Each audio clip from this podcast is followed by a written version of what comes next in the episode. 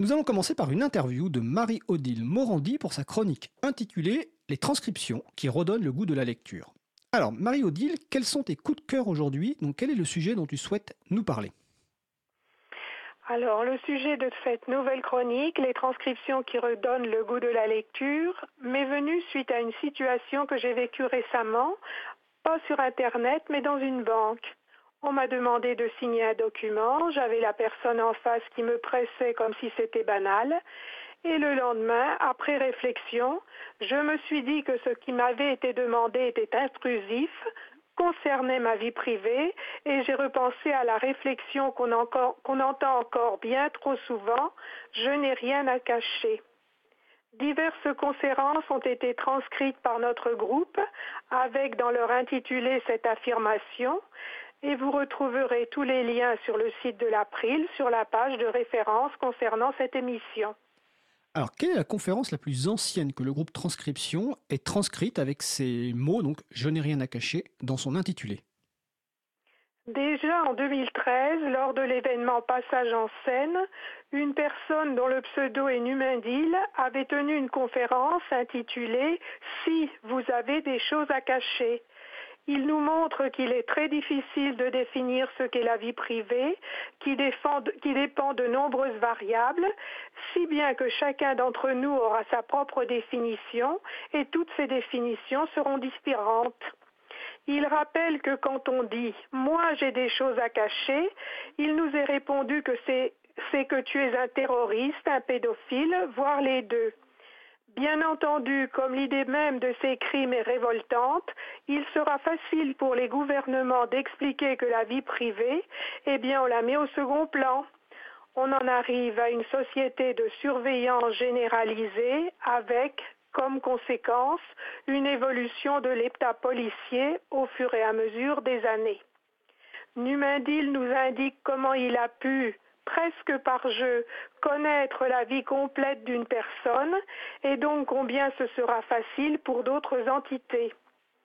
Ses conclusions sont qu'il faut une sensibilisation dès le plus jeune âge, une éducation numérique, qu'il faudrait plus de transparence de la part des sites qu'on consulte concernant la récupération de nos données et qu'il faudrait expliquer au public que la nécessité de lire les fameuses CGU, les conditions générales d'utilisation, avant de cliquer sur le bouton OK, est très importante.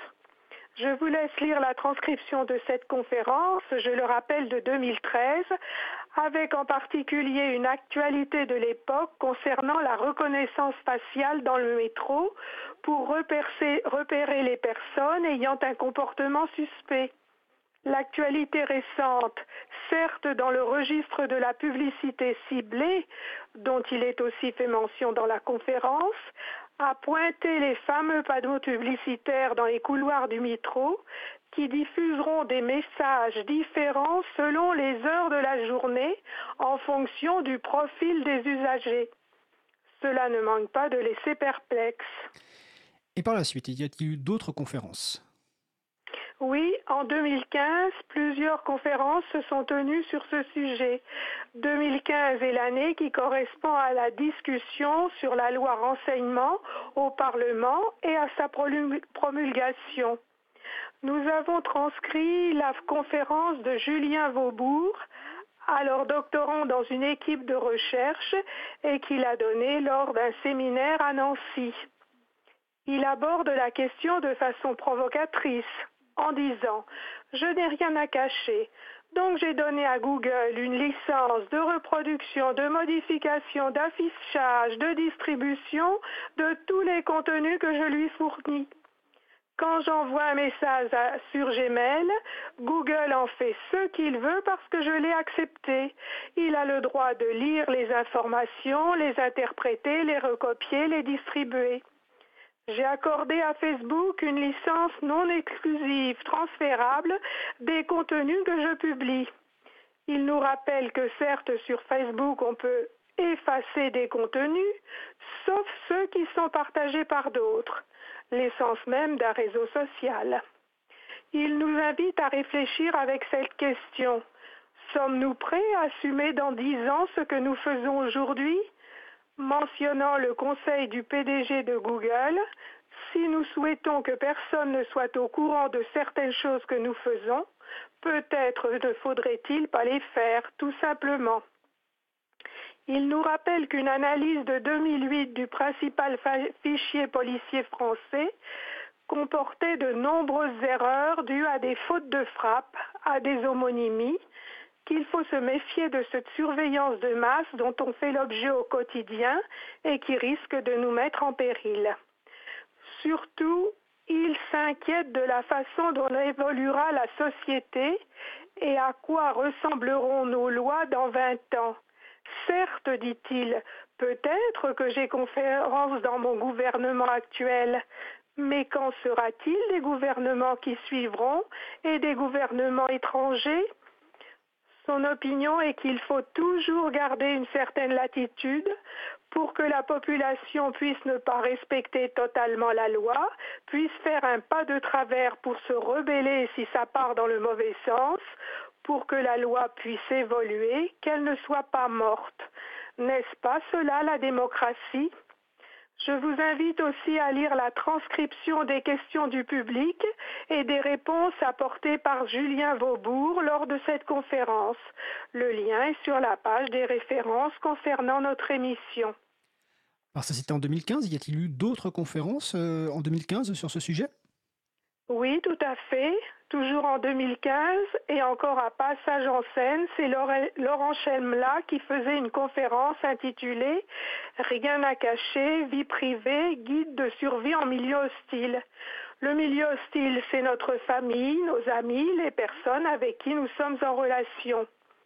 Laurent nous rappelle que ce sujet n'est pas récent, il en parlait déjà en 2004. Il constate lui aussi que personne n'a jamais vraiment défini ce qu'est la vie privée et il nous demande de ne pas confondre privé et secret. Je vous laisse aller lire ses explications. Pour Laurent, cela fait une trentaine d'années que la vie privée a perdu de son importance dans l'esprit du public. Il cite tour à tour les émissions de télé-réalité, les babyphones, la, la vidéoconférence, ainsi que la sémantique avec l'exemple du mot vidéosurveillance devenant vidéoprotection. Laurent indique qu'une façon de convaincre son interlocuteur qui a bien quelque chose à cacher sera de lui marteler Si toi tu considères que tu n'as rien à cacher, moi j'ai des choses à cacher. Donc en te protégeant, tu protèges aussi ton entourage dont je fais partie. Pour lui, ce qui est plus grave, c'est qu'avec cette surveillance constante, on ne, se sent plus libre, on n'agit plus de la même façon, non seulement physiquement, mais dans sa façon de penser. On adopte un conformisme qui nous est imposé, on ne se démarque plus. Il n'y a plus de confrontation des idées, tout le monde adopte les mêmes. Il n'y aura plus de démocratie, nous dit-il, mais un semblant de démocratie. Certes, on ira toujours voter, mais pourquoi? Aura-t-on encore le choix? Laurent est bien conscient qu'il donne cette conférence devant un public de convaincus, le public de passage en scène. Il nous propose des pistes que je vous engage à lire, car selon lui, il faudra beaucoup de travail et de temps pour faire en sorte que les gens se sentent concernés, pour que la vie privée retrouve de sa valeur auprès du public. Alors, avant ma dernière question, je précise que la prochaine édition de Passage en scène donc, aura lieu du 27 au 30 juin 2019 à Choisy-le-Roi, donc près de Paris. Le site, c'est passageenschène.fr, donc Passage en scène, tout attaché. Euh, Léron Chemelin ne te semble-t-il pas un peu pessimiste sur ce sujet? Oui, c'est un peu l'impression qu'on en retire en l'écoutant et en lisant la transcription, même s'il affirme que justement le fait qu'il y ait des conférences sur ce thème et qu'on en parle le rend optimiste. Je souhaitais donc terminer avec la transcription d'un podcast enregistré en 2016 intitulé Je n'ai rien à cacher, conversation entre quatre assauts du libre dont la description est partage d'arguments pour répondre au fameux Je n'ai rien à cacher. Le thème est traité de façon plus légère et plus accessible, mais de façon tout aussi percutante, les exemples choisis allant du journaliste qui veut protéger ses sources aux, aux ados qui ne souhaitent pas que leurs parents ou leurs profs sachent ce qu'ils partagent avec leurs amis. Je vous laisse prendre connaissance de ces divers exemples. Il nous est redit que les bases de données dans lesquelles chacun d'entre nous se retrouve de nombreuses fois sous de nombreuses formes ne sont pas toutes fiables, qu'il y a des problèmes d'homonymie, des risques d'usurpation d'identité. Les mœurs changent, l'évolution vers des systèmes autoritaires est en marche, nous risquons demain d'être fichés comme ayant eu des comportements qui ne seront plus tolérés, avec comme conclusion de cet échange entre quatre assauts du libre, peut-être qu'on n'a rien à cacher, mais on a des choses à protéger. Donc tu encourages les personnes qui nous écoutent à relire ces transcriptions. Tout à fait. J'encourage les auditeurs et les auditrices à relire ces transcriptions afin de garder à l'esprit à tout moment ce dont il est question et d'être en capacité de réfléchir. Il en va effectivement de la protection de notre vie physique, de notre vie numérique et, comme cela a été souligné de nombreuses fois, de notre démocratie. Eh bien, merci Marie-Odile. Donc, c'était Marie-Odile Morandi pour euh, la chronique, euh, les transcriptions qui redonnent le goût de la lecture. Ben, on se retrouve le mois prochain. Je te souhaite une belle journée, Marie-Odile. Merci. À la prochaine fois. À la prochaine.